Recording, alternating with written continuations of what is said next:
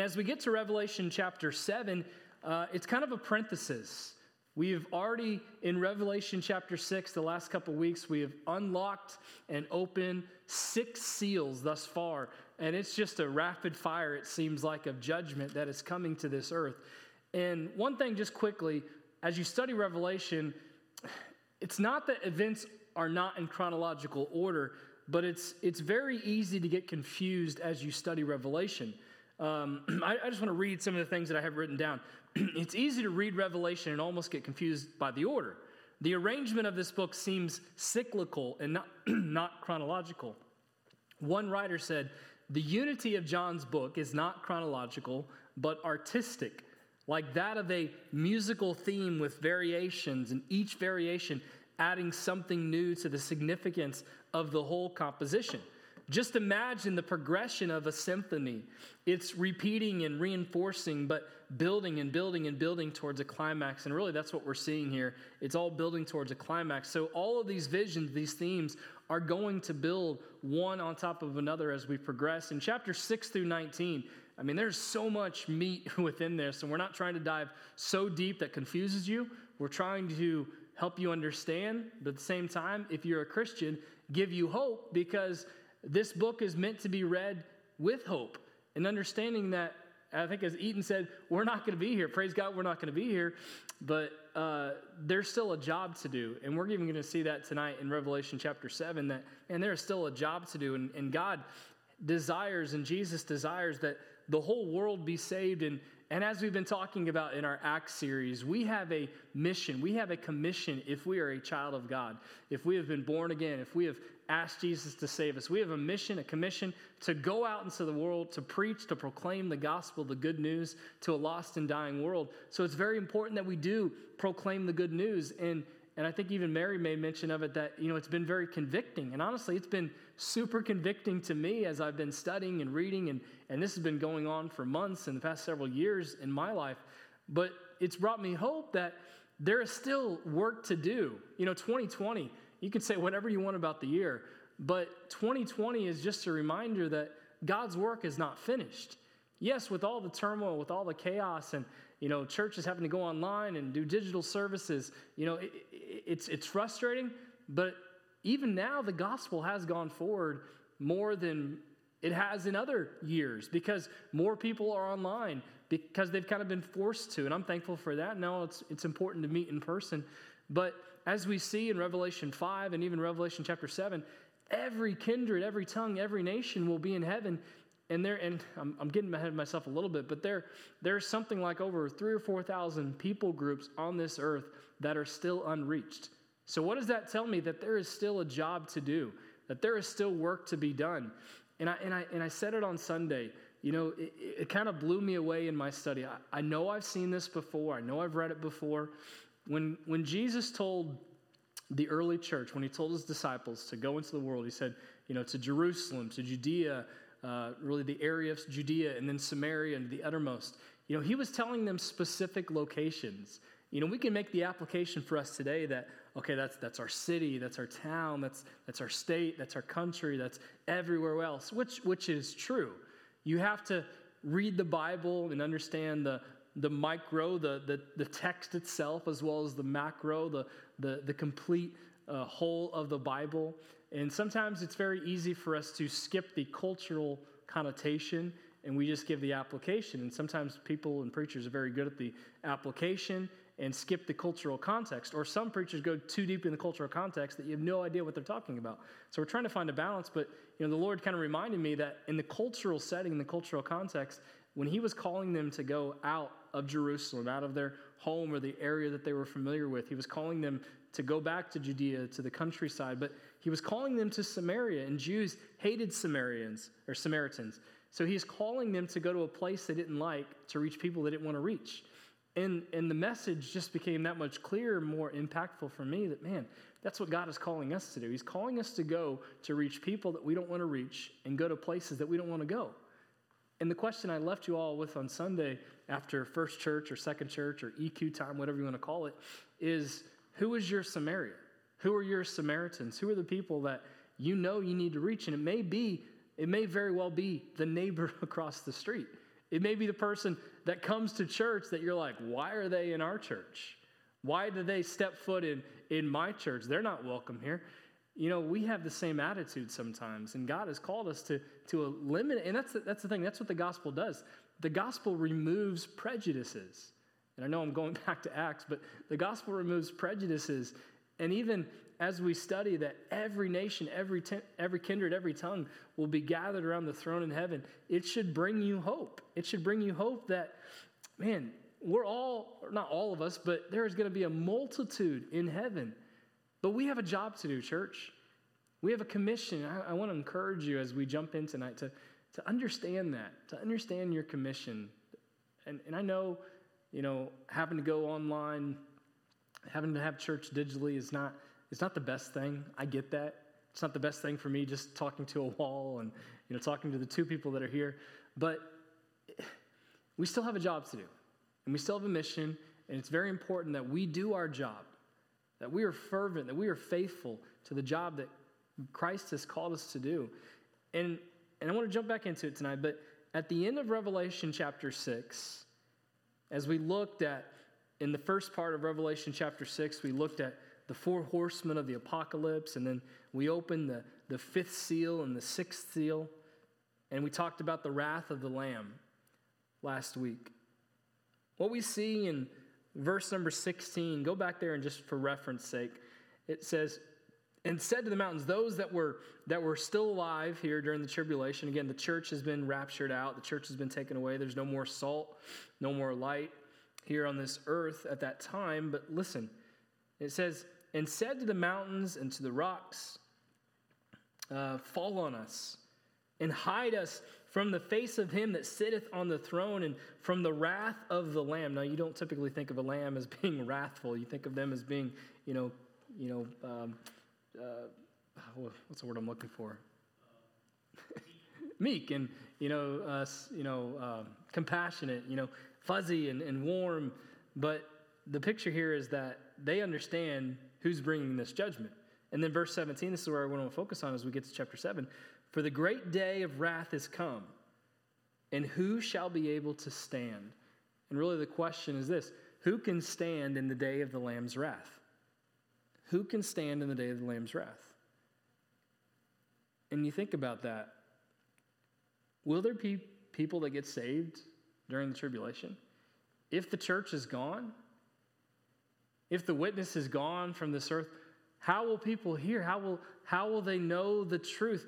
Will people be saved? Well, let me just remind you something quickly that there is no promise too hard for God to keep.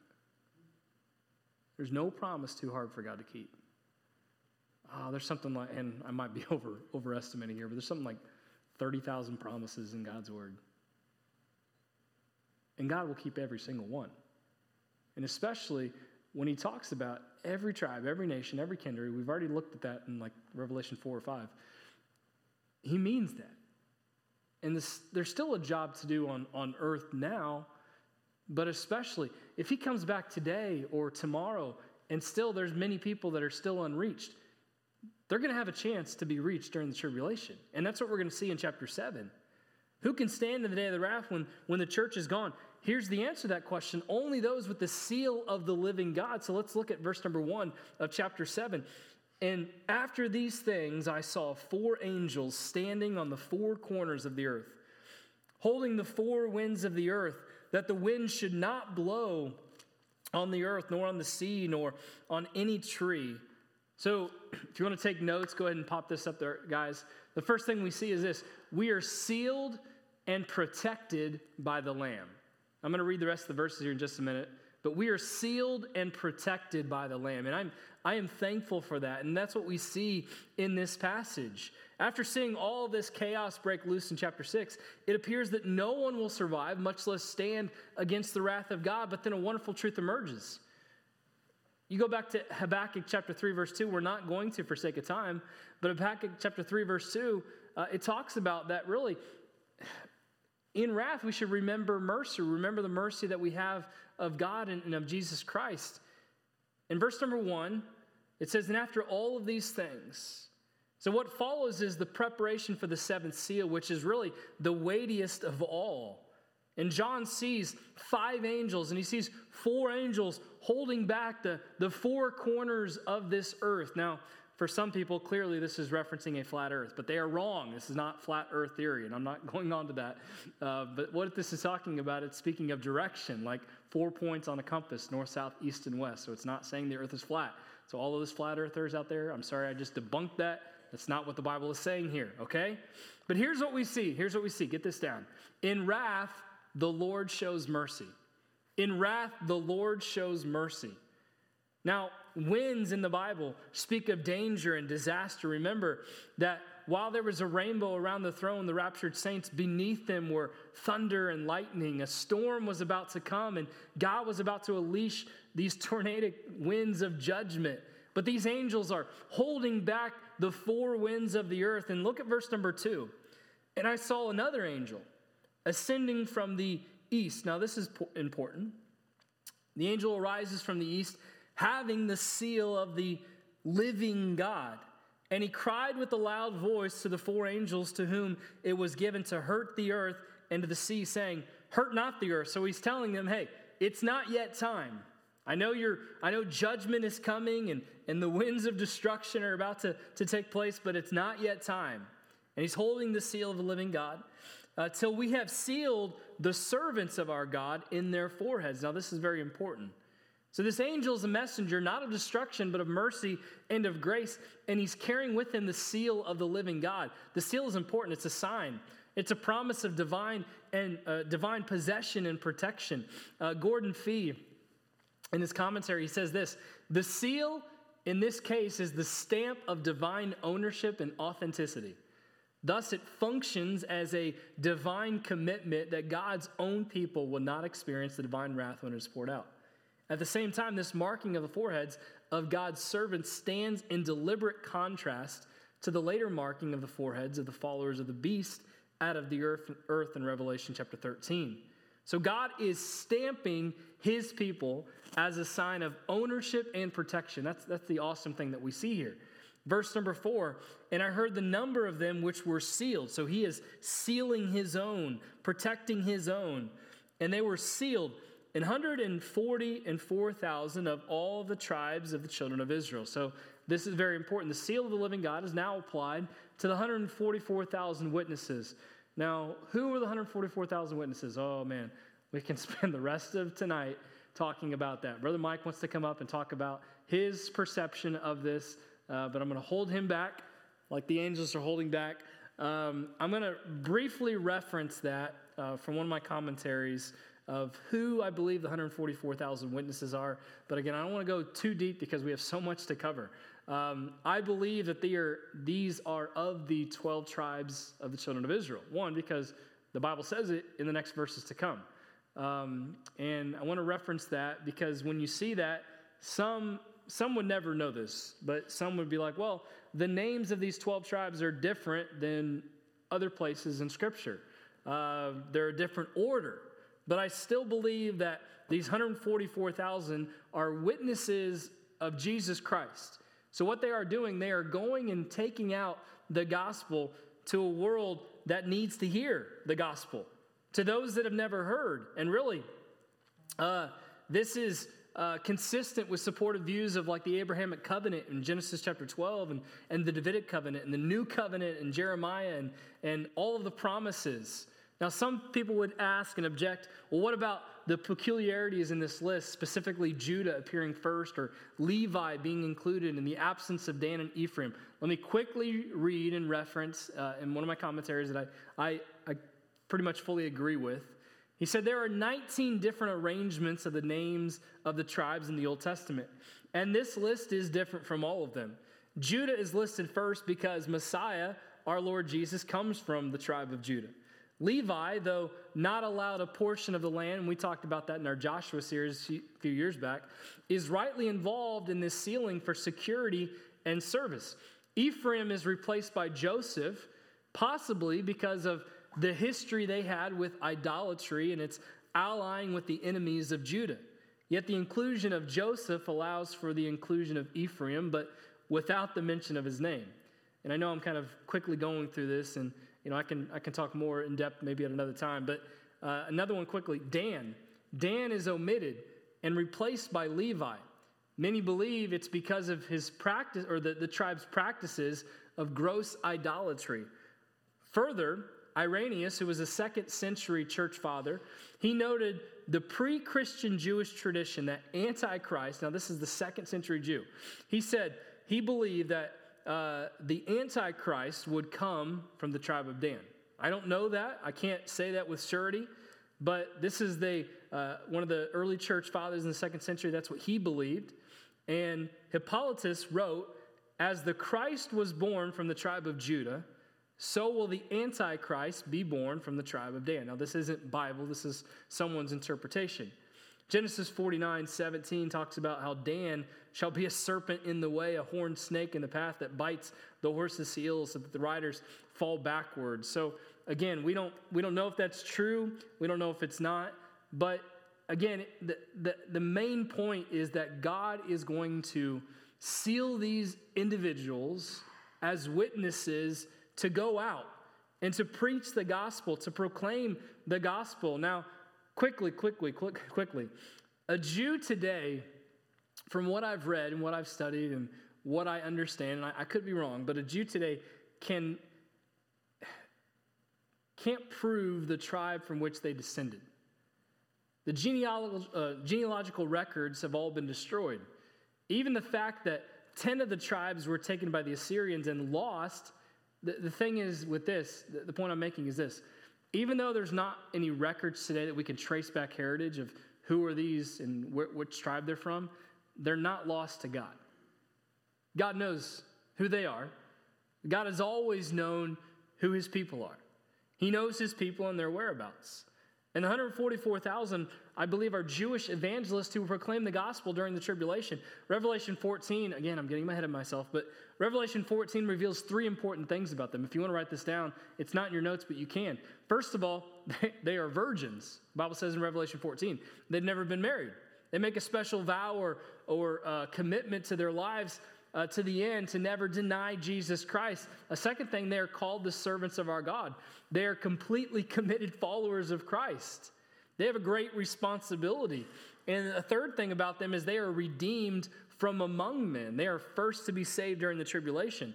And a truth, and we, I think we have this, guys, in the Lamb, what we see is that we have his stamp of approval. In the Lamb, we have his stamp of approval. And that's the first thing that we see in these verses as we, as we read them. Uh, again, in verse number three, uh, the angel saying, Hey, you're not allowed to hurt the earth until these servants have this stamp on their forehead. And then he goes through of the tribe of Judah, we're sealed 12,000. Of the tribe of Reuben, we're sealed 12,000. Of the tribe of Gad, we're sealed 12,000. Of the tribe of Aser. And that's why I believe it's literally talking about 12 tribes of Israel and not just church, as some might reference, or, you know, some, you know, Jehovah's Witnesses think that the 144,000 are going to come out of them. But to me, that's astounding to think about because there's over 7 million uh, Jehovah's Witnesses today. So that's like less than a 2% chance of being part of the 144,000. Why would you want to be involved in a religion with less than 2% chance of being marked and included, you know, in, in heaven? Whatever. Beside the point. Uh, verse number seven of the tribe of Simeon were 12,000. Of the tribe of Levi were sealed 12,000. So it, it goes through all of them. In verse number nine, let's continue on.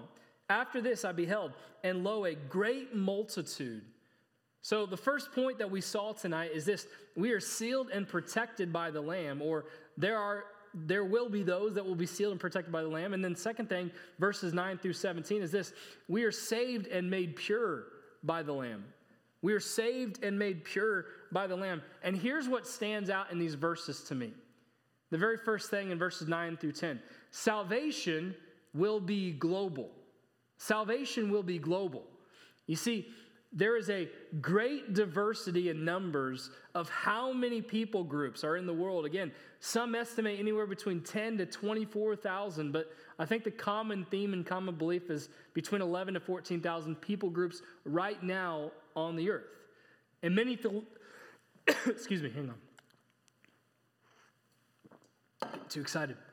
Many theologians believe that there are upwards to 4,000 unreached people groups.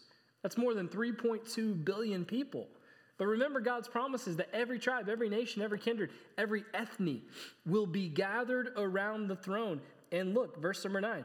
After this, I beheld, and lo, a great multi- multitude, which no man can number. You know, we've been in Acts for, I don't know, two, three months now. And we've seen some great harvest of, of souls. We saw Pentecost where 3,000 were saved. We saw at, uh, Uh, I think in John chapter, or Acts chapter 4, I believe it was, where, where Peter and John were preaching and another 5,000 men were added. You know, just amazing. But now, as it says, a great multitude has been harvested, which no man can number, of all nation and kindreds and all people and tongues stood before the throne and before the Lamb, clothed with white robes and palms on their head, and cried with a loud voice, saying, Salvation to our God, which sitteth upon the throne, and unto the Lamb. And really, this is referencing what's going to take place during this tribulation as the 144,000 are sent out. 12,000 from each of these tribes are sent out as evangelists. That's their sole mission to be sent out, to go into the world. You know, in chapter 7, what we're, what we're witnessing is the world's greatest revival meeting. You know, I like what uh, uh, Adrian Rogers says. He says, Do you think that this, the greatest revival meeting, was Pentecost? Did, did you think perhaps it was some Billy Graham crusade? The world's greatest ingathering of souls, the greatest harvest time is going to come during the tribulation.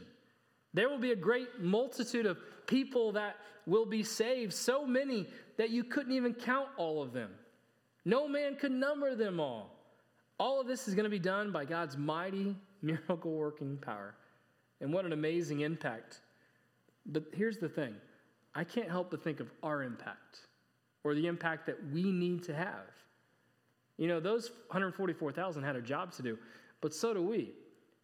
You know, as I was thinking about it this week and even studying, it's, it's, it'd be very easy to think, well, you know, there's going to be a great multitude saved at the end time, so I don't really need to do anything.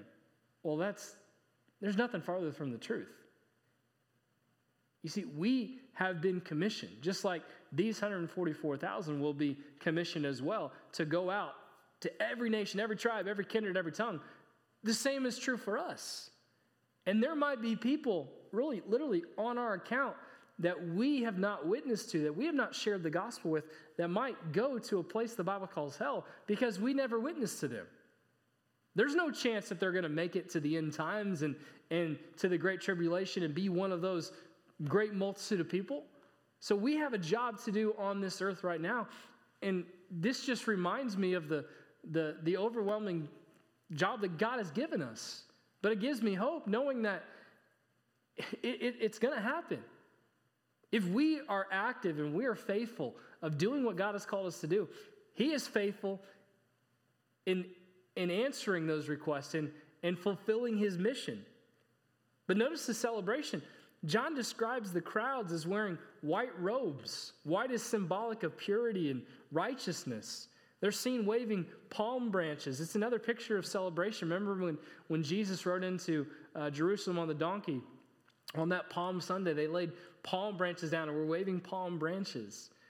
And what they're doing, as we see in these verses, they are shouting out with a loud voice Salvation belongs to our God who is seated on the throne and to the Lamb. You know, as I was thinking about that this week, you know, this verse right here disproves the theory that only Baptists will be in heaven. Do you know why? Because there are people shouting and worshiping.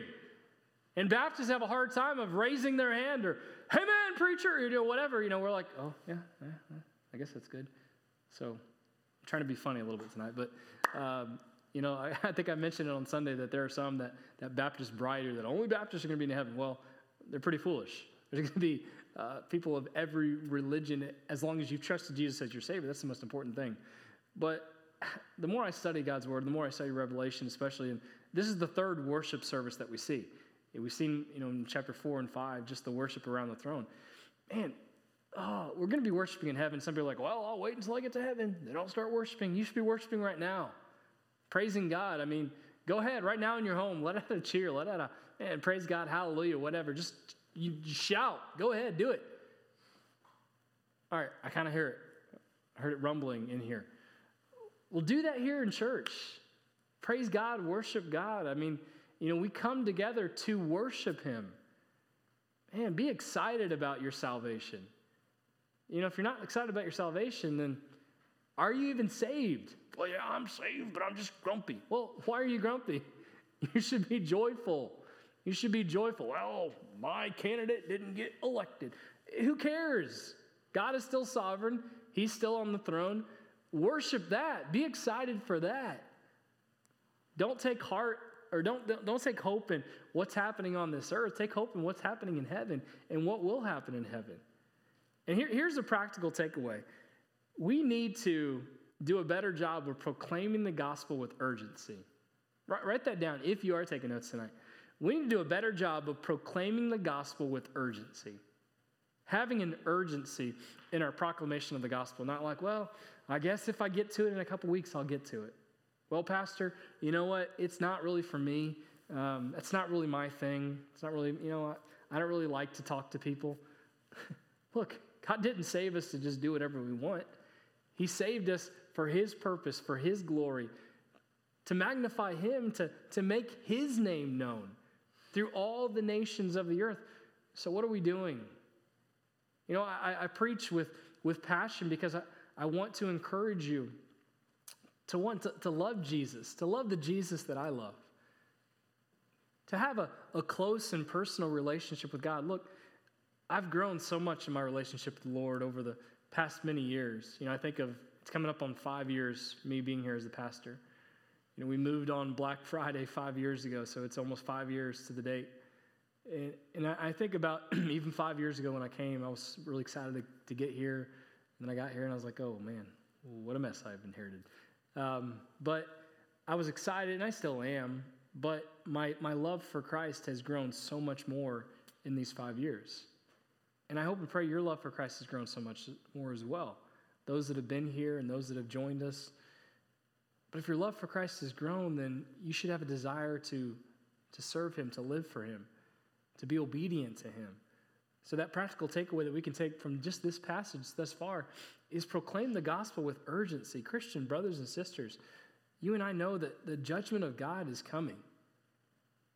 And, and as we get this parenthetical chapter, this parentheses between the sixth and seventh seal, and we, we see several of these kind of throughout the book of Revelation, it's really just a reminder as we go back to heaven and see all those that are worshiping around the throne. You know, God's judgment is coming, and it's cosmic and it's universal, as we had talked about last week. It's terrifying, it's eternal. So, shouldn't we do a better job of warning people around us? Warning them of the coming wrath, but also telling them of Christ's mercy? Let's not sit silently by allowing people to drift into eternal hell. God sent us out, He commissioned His church. And we're called to take the gospel to places we don't want to go and reach people we don't want to reach. He's called us into Samaria. Not asking you to go to the literal Samaria, but He's called us to go into a place and places, Judea as well, you know, in the countryside and in, in, in the surrounding areas of where you live. He's called us to reach people we don't want to reach and go to places we don't want to go because they need the gospel. Who's going to tell them if we don't? And then verse number 11 and 12, we continue on. Still got a lot to do and just a couple minutes left. But what we see is a glorious celebration. A glorious celebration. Look at verse number 11. And all the angels stood round about the throne and about the elders and the four beasts and fell before the throne on their faces and worshiped God, saying, Amen. Blessing and glory and wisdom and thanksgiving and honor and power and might be unto God forever and ever. Amen. You know, this is that worship service that's breaking out in heaven. You know, just like the saints in verse number 10, they speak not of what God has done, but who God is. They are affirming what the saints have already said and adding their own words, blessing, you know, that good word of praise, glory, that honor derived from one's character and reputation, wisdom, divine knowledge, and perspective on all things. That Thanksgiving, just giving thanks and honor, esteem, power, and strength about God's omnipotence and God's mighty acts and salvation. But notice they cry out to God. At the very end, where's that? Um, very end of verse number 12. And honor and power be unto God forever and ever. You see, this word of worship is not temporary, it's eternal. So we see this glorious celebration. But then another thing we see is this the lamb makes clean. Verse 13 and 14 the lamb makes clean. And one of the elders answered, saying unto me, What are these which are arrayed in white robes, and whence came they? So, you know, the, one of the elders is asking John, you know, this question. And John, I, I said unto him, Sir, thou knowest. So it's kind of like the ping pong back and forth. Hey, John, who are these people that are all worshiping, that are all gathered around the throne? And John's like, Well, um, why don't you answer it? Because I think you have more knowledge. I think we do that sometimes. Hey, Pastor, why don't you answer this question on, about the Bible? Because I'm not really sure about this. Uh, so that's kind of what's going on here. The or the the uh, the elder is asking John, "Hey, who are all these people?" And really, it's it's given for us and for our understanding. And, and John said, "Sir, thou knowest." And he said to me, "Okay, I'll go ahead and answer." These are they which came out of the great tribulation. You know, I got ahead of myself in, in saying who they were, but these are the ones that came out of the great tribulation that were saved and have washed their robes and made them white in the blood of the Lamb. So the Lamb has made them clean. All the things that they had to endure and go through, the Lamb has washed them, has made them clean. Verse number 14. Uh, no, I just read that verse. Sorry. So, again, what this is doing, it's, it's giving validation that people will be saved during the Great Tribulation. This is referencing the final series of woes which will precede the end. And God wants everyone to know that even amidst judgment, He offers abundant mercy and opportunity to get saved. Even in the midst of chaos and turmoil, the Lamb still has the power to make clean. Let's go to the final three verses tonight. Verses 15 through 17. Here's what we see The Lamb gives assurance and protection. The Lamb gives assurance and protection. Let me read these verses. Therefore, are they before the throne of God, and serve him day and night in his temple. And he that sitteth on the throne shall dwell among them. They shall hunger no more, neither thirst any more. Can't wait for that day. Neither shall the sun light on them, nor any heat. For the Lamb which is in the midst of the throne shall feed them, and shall lead them unto living fountains of water and God shall wipe away all tears from their eyes. The Lamb gives assurance and protection. God assures them that there will be no more suffering. You know, they're suffering on this earth, even right now. But one day there is going to be no more suffering. And these closing verses give us a glimpse of what heaven is going to be like for the Christian.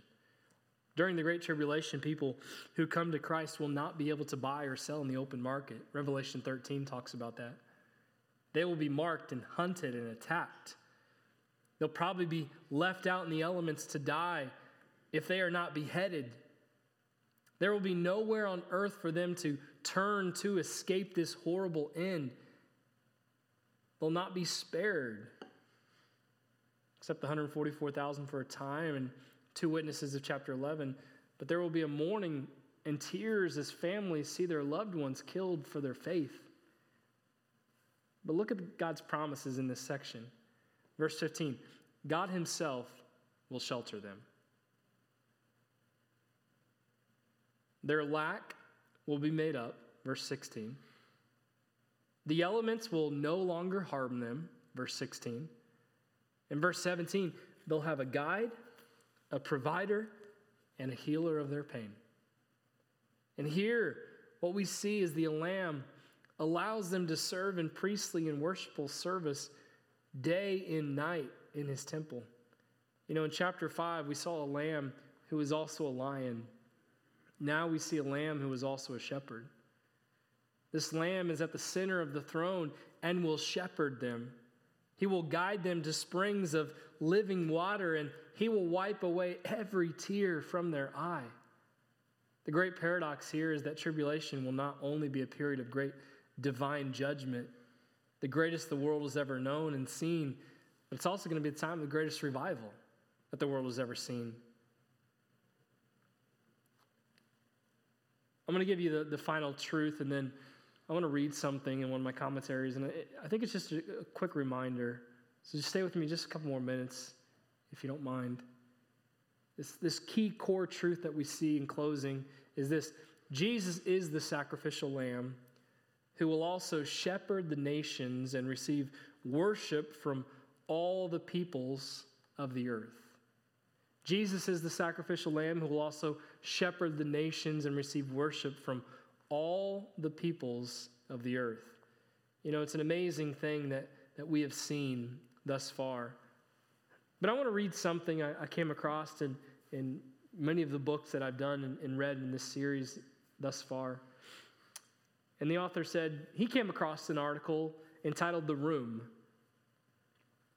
And I want you to read I want to read about it and just share some things with you.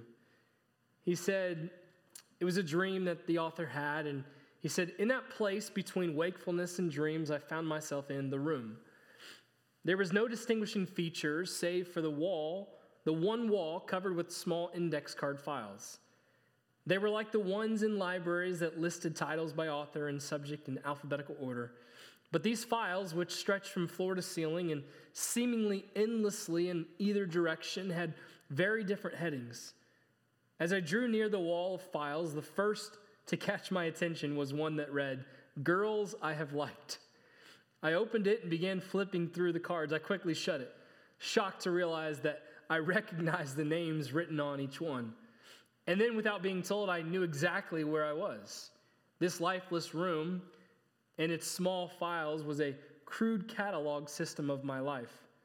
Here were written the thoughts and actions of every moment, big and small, and detail my memory couldn't match. A sense of wonder and curiosity coupled with horror stirred within me, and I began randomly opening files and exploring their content. Some brought joy and sweet memories, others a sense of shame and regret, so intense that I would look over my shoulder to see if anyone was watching. A file named Friends was next to one marked Friends I Have Betrayed. The title ranged from the mundane to the outright weird. One title said, Books I have read, lies I have told, comforts or comfort I have given, jokes I have laughed at.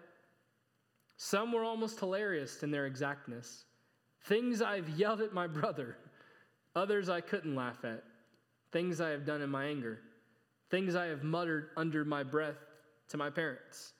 I never ceased to be surprised by the contents within this room. Often there were many more cards than I expected, sometimes fewer than I hoped. I was overwhelmed by the sheer volume of the life that I had lived. Could it be possible that I had the time in my brief life to write each of these thousands or even millions of cards? But each card confirmed the truth. Each was written in my own handwriting, each signed with my own signature. When I pulled out the file marked songs I have listened to, I realized the files grew to contain their contents. The cards were packed tightly, and yet after two or three yards, I hadn't even found the end of the file, and I shut it, shamed. Not so much by the quality of music, but more by the vast amount of time I knew that file represented. When I came to the file marked lustful thoughts, I felt a chill run through my body. I pulled the file out only by an inch not willing to test its size, and drew out a card, and I shuddered at its content. I felt sick to think that such a moment had been recorded, and almost an animal rage broke out in me. One thought dominated my mind no one could ever see these cards. No one must, must ever see this room. I have to destroy them. In an insane frenzy, I yanked out the files and the cards. Its size didn't matter. I had to empty it and burn the cards. But as I took each one and began pounding it on the floor. I couldn't dislodge a single card. I became desperate and pulled out a card only to find it as strong as steel when I tried to tear it. Defeated and utterly helpless, I returned the file to its slot, leaning my forehead against the wall. I let out a long, self pitying sigh, and then I saw the title card bore People I Have Shared the Gospel with. The handle was brighter than those around it, newer almost unused. I pulled on the handle, and just a small box, not more than three inches, fell into my hands. I could count the cards it contained on one hand. And then tears came. I began to weep, sobs so deep that the hurt started in my stomach and shook through me. I fell on my knees and cried. I cried out in shame from the overwhelming shame of it all. The rows of file shelves swirled in my tear filled eyes. No one must ever, ever know of this room. I must lock it up and hide the key. But then I pushed back tears and I saw him. No, please not him. Anyone but Jesus. I watched helplessly as he began to open the files and read the cards. I couldn't bear to watch his response. And in the moments I could bring myself to look at his face, I saw a sorrow deeper than my own. He seemed to intuitively go to the worst boxes first. Why did he have to read every one? Finally, he turned and looked at me from across the room. He looked at me with pity in his eyes. But this was a pity that didn't anger me. I dropped my head, covered my face with my hands, and began to cry again. He walked over and put his arm around me. He could have said so many things, but he didn't say a word. He just cried with me. Then he got up, walked back to the wall of files, starting at the one end of the room. He took out a file one by one, began to sign his name over mine on each card. No! I shouted, rushing to him. All I could find to say was no. As I tried to pull the card from him, his, his name shouldn't be on these cards. But there it was, written in red, so rich, so dark, so alive. The name of Jesus covered mine. It was written with his blood. He gently took the card back. He smiled a gentle smile and began to sign the cards. I don't think I'll ever understand how he did it so quickly. But the next instant, it seemed, I heard him closed the last file, and walked back to my side. He placed in his hand on my he placed his hand on my shoulder and said, "It is finished." I stood up and he led me out of the room. There was no lock on the door. There were still cards to be written. And the truth is, church, there are still cards to be written. But praise his name that each and every one has been covered with his name under his blood if you are saved, if you are a child of God. And hallelujah. And this is the hope that we find, not, not that we've done all those things, and I'm sure as I'm reading the story, memories are popping into our heads, thoughts that we've had, fits of rage and anger and lustful thoughts that no one has ever known, but Jesus knows. And a lot of them pale in comparison to our gospel impact and our gospel influence.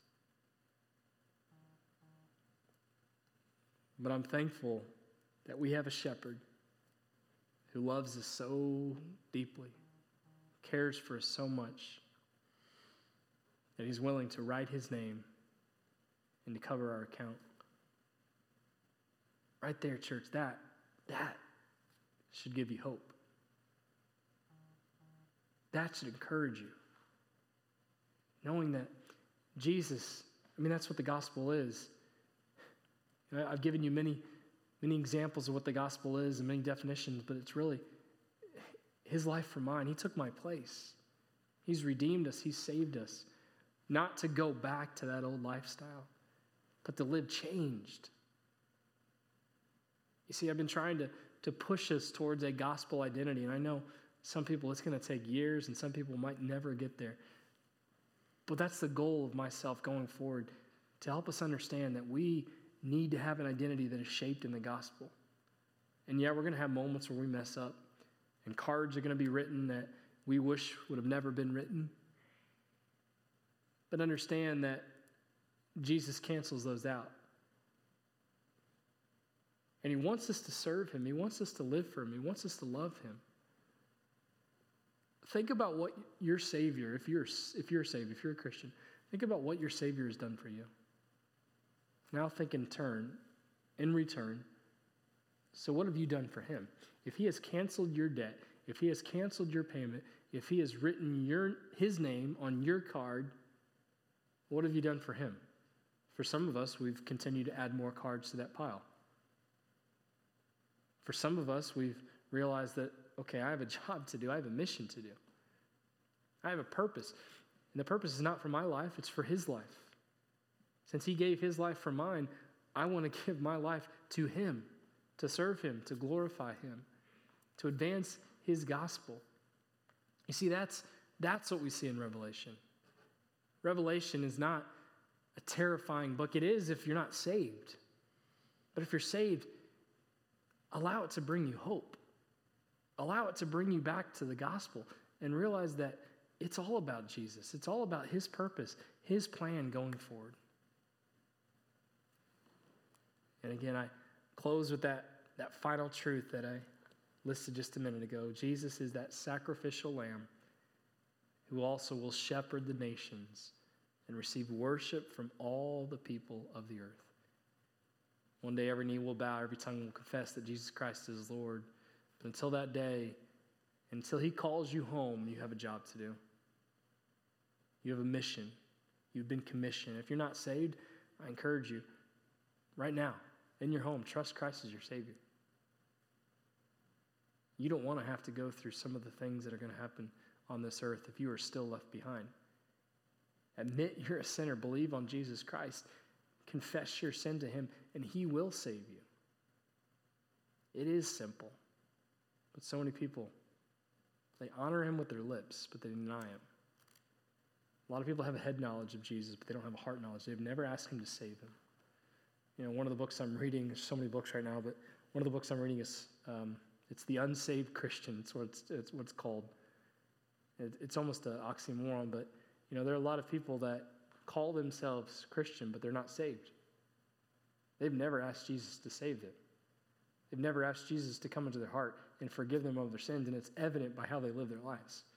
So if that's you, I urge you right now, get it settled. And if you are saved, then man, live for God. The end is coming, but there is hope because man, heaven is waiting, and heaven is so much, so much better, so much more glorious than all of this. Love you all. Thank you so much for being here. I'm going to pray. We'll be dismissed. Lord willing, we'll see you all on Sunday. Stay safe. Let's go ahead and pray.